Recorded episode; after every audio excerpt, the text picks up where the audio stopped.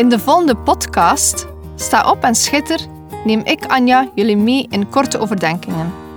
Als christenvrouw, moeder en echtgenote wil ik bemoedigen en aansporen om op te staan en te schitteren. We zijn niet gemaakt om in Gods koninkrijk stil te zitten en niets te doen, maar om op te staan en dienstbaar te zijn. In de eerste plaats tegenover God, daarna tegenover ons gezin, onze partner of onze geloofsgenoten. En als gevolg zullen we dan ook schitteren in de wereld. Neem je Bijbel bij de hand, want zonder Bijbel zijn we als een kok zonder eten of een zanger zonder stem. Dus luister naar, sta op en schitter.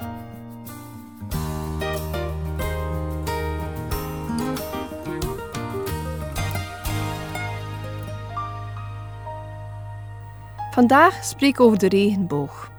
Voor het ontstaan van een regenboog heb je slechts twee ingrediënten nodig: zonlicht en regen. Een regenboog ontstaat wanneer waterdruppels door de zon worden beschenen. Je kunt soms ook een regenboog zien in een fontein of er een doen ontstaan in de straal van bijvoorbeeld een tuinslang. Als het licht door de regendruppels schijnt, wordt het licht gebroken en weerkaatst. Daardoor worden de kleuren apart zichtbaar. Vaak wordt gedacht dat een regenboog maar half is, maar dit klopt niet. Een regenboog is geheel rond als een cirkel. Als je hoog bent, zie je een groter deel van de regenboog. Blijkbaar zou je vanuit een vliegtuig kunnen zien dat het een cirkel is. God heeft dit gecreëerd en hem komt daarom alle eer toe. De regenboog bestaat uit een heleboel kleuren. De zeven opvallendste kleuren zijn op volgorde: rood, oranje, geel, groen, blauw, indigo, wat lichtpaars is, en violet. Om deze volgorde te onthouden, worden er ezelbruggetjes gebruikt, namelijk roggebrood is vies of roddelen over hekkenbroer is vals. Het getal 7 staat in de Bijbel symbool voor compleetheid. Het geeft aan dat iets af is, dat iets niet beter kan worden dan het is. De schepping in zeven dagen is daar het mooiste voorbeeld van. De regenboog bestaat eigenlijk uit drie basiskleuren: rood, groen en blauw. De andere kleuren die we zien ontstaan door het mengen van deze basiskleuren. Zo ontstaat geel en oranje door het mengen van rood en groen. De verschillende kleuren zorgen ervoor dat een regenboog iets unieks is. Hoe meer ik opzoek over de regenboog, hoe meer ik versteld sta van deze creatie. Een samenhang van maar twee elementen, zon en water, die zoiets moois vormt. Regenbogen hebben iets magisch. Als men er eentje ziet, wil men dat meestal met anderen delen. Kijk, een regenboog. Of ben ik de enige die dit zo ervaart? De regenboog heeft vooral ook in het Bijbel een grote betekenis. In Genesis 9, versen 8 tot en met 17 lezen we: En God zei tegen Noah en zijn zonen met hem: En ik, zie, ik maak mijn verbond met u met uw naslag na u, met alle levende wezens die bij u zijn. De vogels, het vee en alle dieren van de aarde met u. Van alles wat uit de ark is gegaan, tot alle dieren van de aarde toe. Ik maak mijn verbond met u, dat niet meer alle vlees door het water van een vloed zal worden uitgeroeid, en dat er geen vloed meer zal zijn om de aarde te gronden te richten. En God zei: dit is het teken van het verbond dat ik geef tussen mij en u en alle levende wezens die bij u zijn, alle generaties door tot in eeuwigheid. Mijn boog heb ik in de wolken gegeven, die zal dienen als teken van het verbond tussen mij en de aarde. Het zal gebeuren als ik wolken boven de aarde breng en de boog in de wolken gezien wordt, dat ik aan mijn verbond zal denken dat er is tussen mij en u en alle levende wezens van alle vlees. Het water zal niet meer tot een vloed worden om alle vlees te gronden te richten. Als deze boog in de wolken is, zal ik hem zien en denken aan het eeuwige verbond tussen God en alle levende wezens van alle vlees dat op aarde is. God zei dus tegen Noah: Dit is het teken van het verbond dat ik gemaakt heb tussen mij en alle vlees dat op de aarde is. Noah en zijn gezin hadden een traumatische gebeurtenis achter de rug. Noah had een boot gebouwd in een tijd waar geen regen viel. Toen hij samen met zijn familie de ongeveer 130 meter lange, 23 meter breedte en 13,5 meter hoge ark binnengingen, wisten ze dat het leven nooit meer hetzelfde zou zijn. Want God had gezegd: Ik zal de mens die ik geschapen heb van de aardbodem verdelgen, van de mens tot het vee, tot de kruipende dieren en tot de vogels in de lucht toe. Want ik heb er berouw over dat ik hen gemaakt heb. Zeven dagen nadat ze de ark waren binnengegaan, begon de regen. Het water steeg en de ark kwam van de grond. Probeer eens deze situatie in te leven. Leven op een boot, geïsoleerd van de wereld, weinig zonlicht, en het enige dat ze moesten doen was zorgen voor de dieren die de aarde opnieuw zouden bevolken. Deze hele ervaring moet verschrikkelijk zwaar geweest zijn.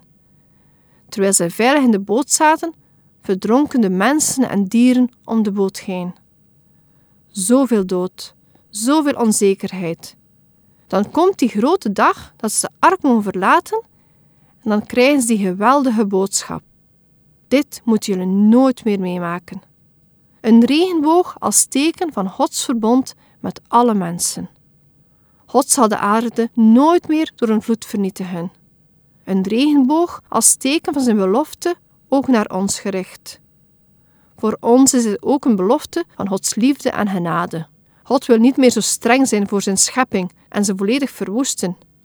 We kregen uiteindelijk Jezus, in onze plaats gestorven voor de zonde van de wereld. Voor onze zonde. Ik denk dat de mensen de dag van vandaag niet beter zijn dan in de tijd van Noah. Dus we mogen ons gelukkig prijzen dat we de genade gekregen hebben. De regenboog als teken van het verbond dat God tussen zichzelf en al het vlees op aarde heeft gesloten.